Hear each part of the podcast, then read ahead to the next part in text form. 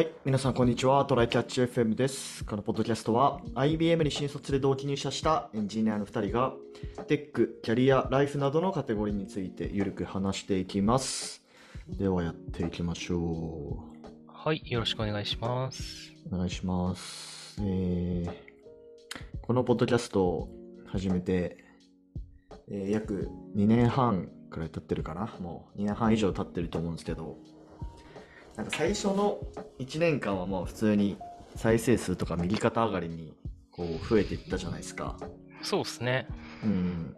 で、今年入ってから、ちょっと、ん？どうなんだみたいな感じにななってるじゃないですか。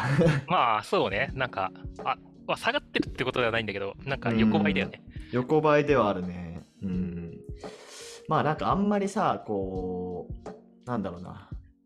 PR とかマーケティングとか考えずにちょっとやってきたから、まあ、ちょっと頭打ち感が、まああるのかなと思ってて、うんうん。なんかまあ、それでちょっともう少しこう、なんだろうな、こう成長させていきたいなと思ってるので、まああの、ポッドキャストの終わりの方とか、Apple Podcast のレビューお願いしますとかって言ってるんですけど、まあ、なかなか難しいね。今、Apple Podcast のテクノロジーランキングだと、うんだいたい30位から50位くらいの間を多分推移してるんですよね。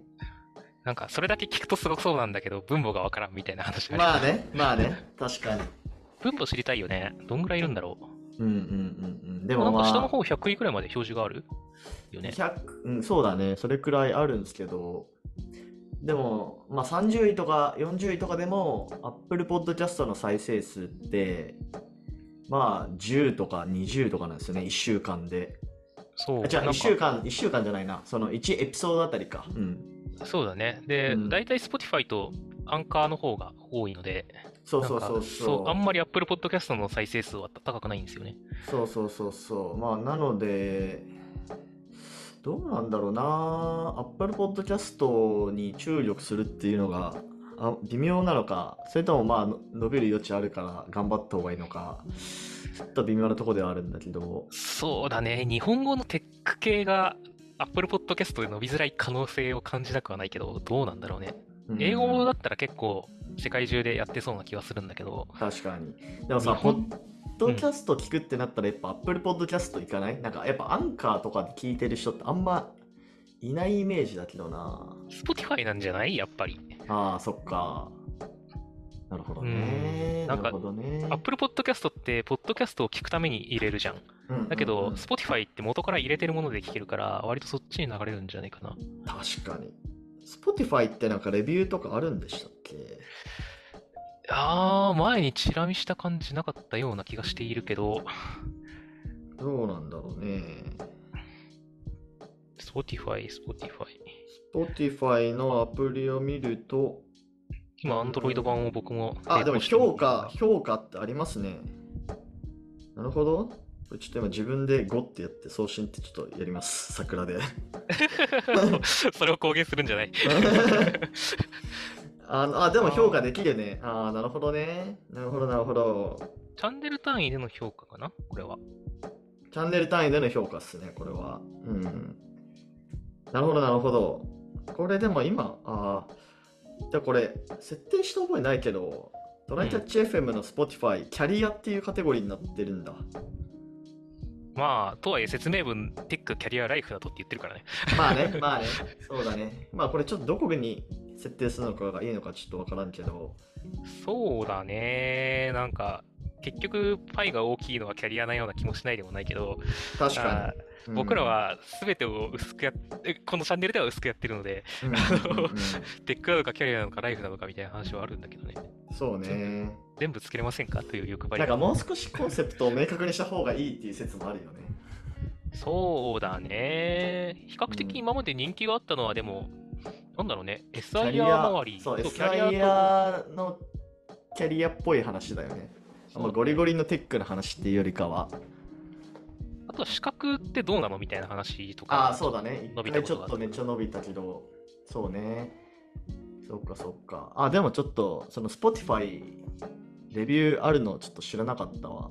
まあ多分結構 Spotify で聞いてる人たくさんいると思うので、もしまだあの評価してない人は、ぜひね、こう、ポチッと5のスターをできれば。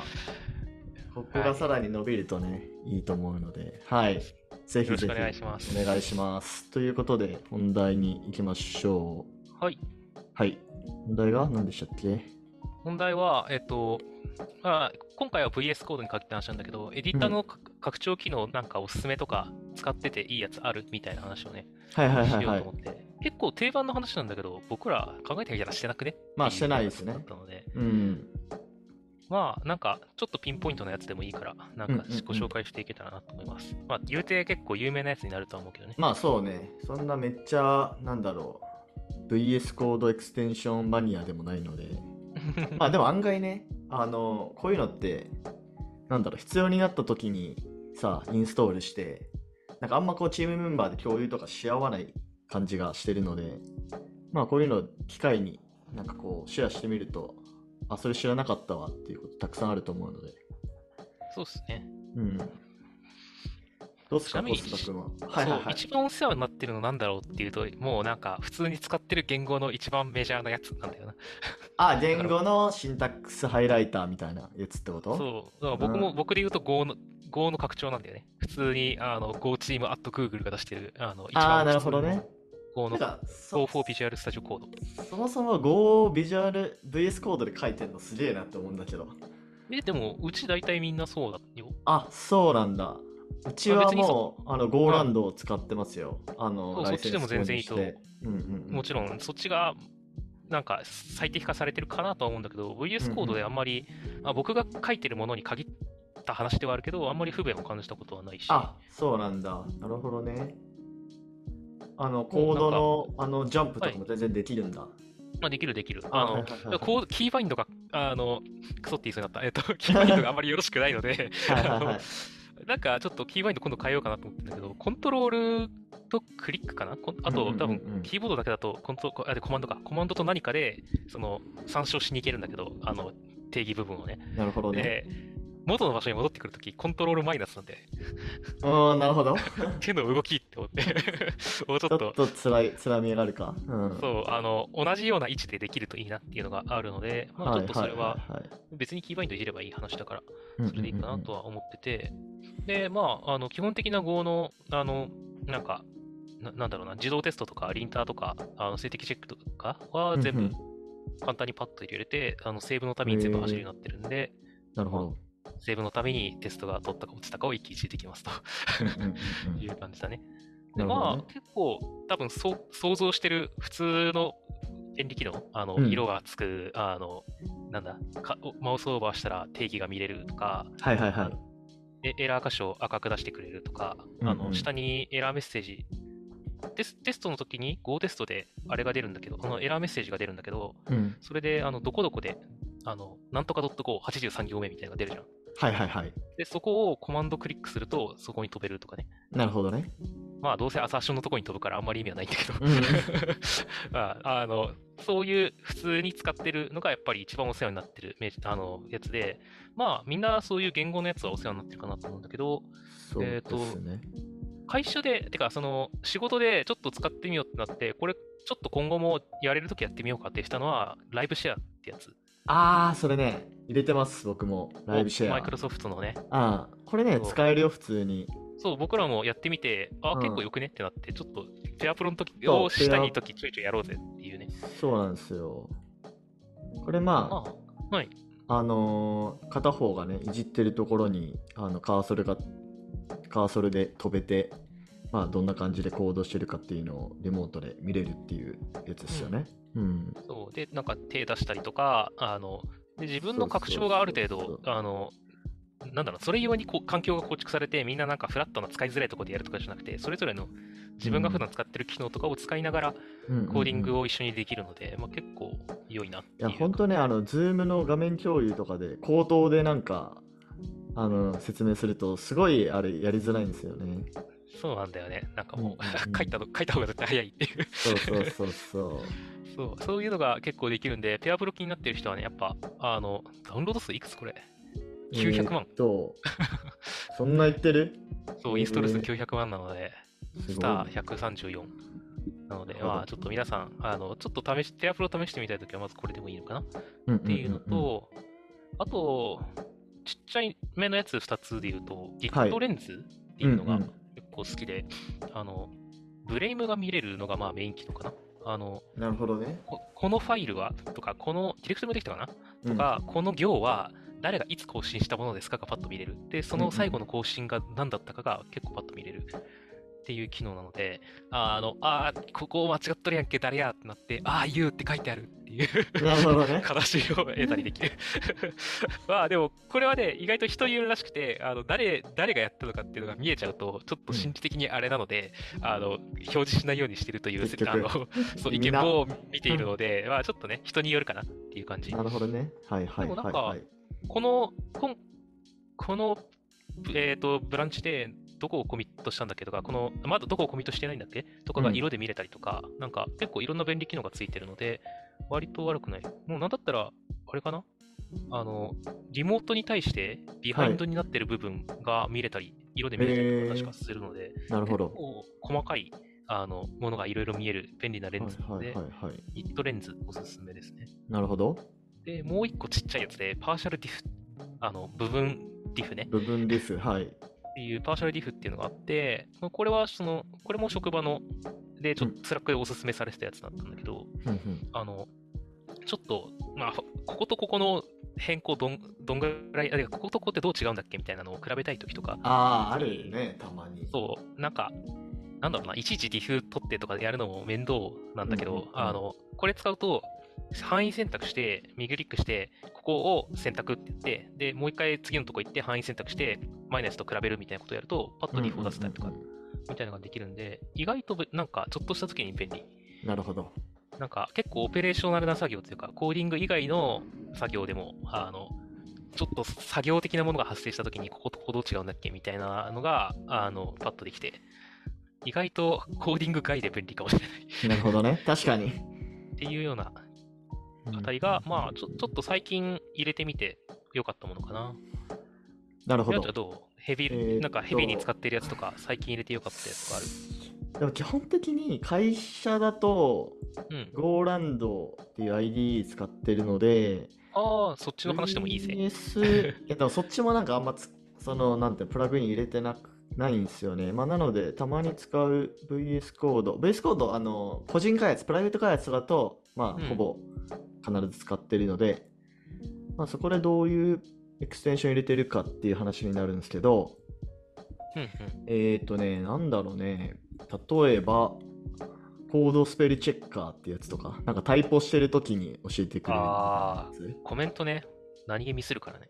そうそうそうそう。とか、まあ、あとさ、そのスペルチェッカーで、まあなんかなんだろう、サービス名とかが入ってきたときに、そのスペル間違ってるよとかって言われても、あれなんで、まあそれは辞書に登録して、なんか無視できるみたいなこともできたりとか、まああとはなんだろうな、まあ普通に使ってるビューとか、あとグラフ QL とかのやつでしょ？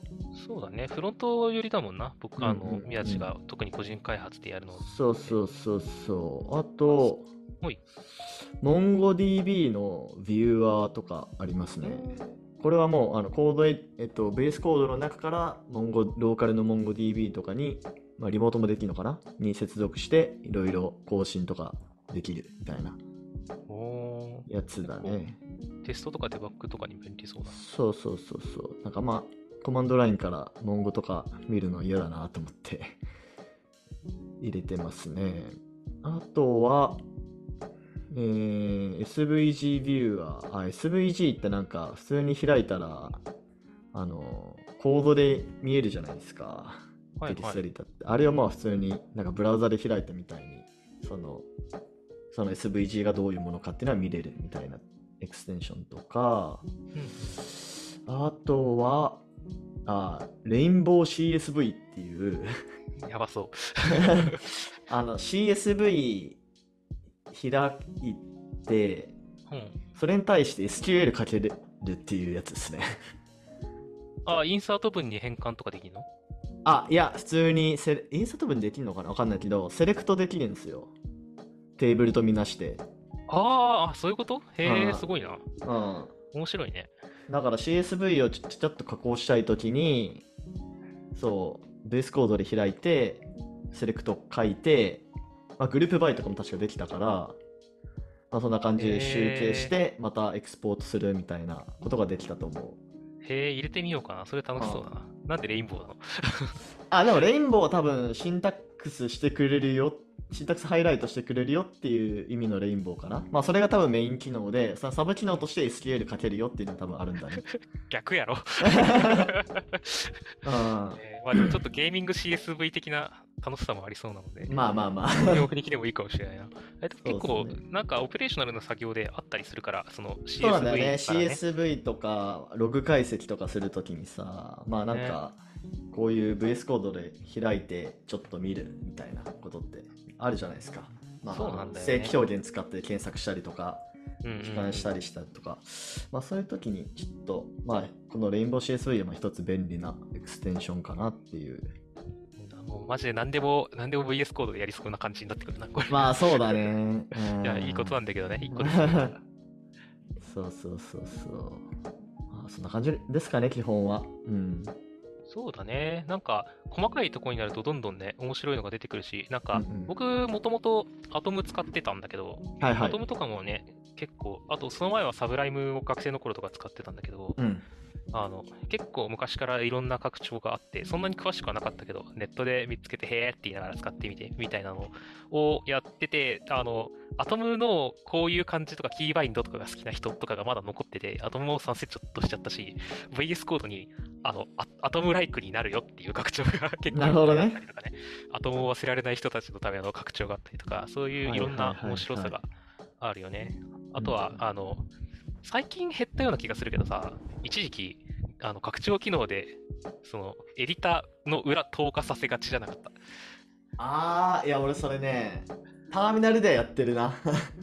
ターミナルではやっちゃってる。うん。やっぱ、なんかそっちの方がかっこいいなっていう。後ろ見えて便利みたいな、特にあの Windows とかだとね、あの、うん Mac と違って重最大画面にしても重ねるから、後ろ見えると便利とかあったけど、なんか、いつの間にかそういうのやらなくなったな。なんでだろうなと思ったけど、Mac だからかな。あ、わかんない。はい。まあ、そんな感じですね。ちょっと、はいもしこう、皆さんの、これはおすすめっていう、あの、拡張機能とかあったら、ぜひ Twitter とかでコメントもらえると、めっちゃ嬉しいです。はい、自作のでもいいので、おすすあ、めのがあったらぜひ。自作もあるのか。はい。はい。じゃあ、終わりましょうか。はい。はい、ではこんな感じでですね、週2回のペースで配信しているので、Apple Podcast もしくは Spotify でお聞きの方は、ぜひフォローと、えーあとレビューもお願いします。はい、では今回も聞いていただきありがとうございました。ありがとうございました。またね。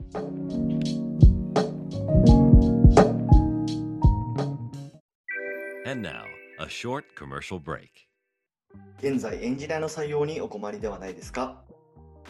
候補者とのマッチ率を高めたい、辞退率を下げたいという課題がある場合、ポッドキャストの活用がおすすめです。音声だからこそ伝えられる深い情報で候補者の興味関心を高めることができます。株式会社ピトパでは企業の採用広報に役立つポッドキャスト作りをサポートしています。気になる方はカタカナでピトパと検索し、X またはホームページのお問い合わせよりご連絡ください。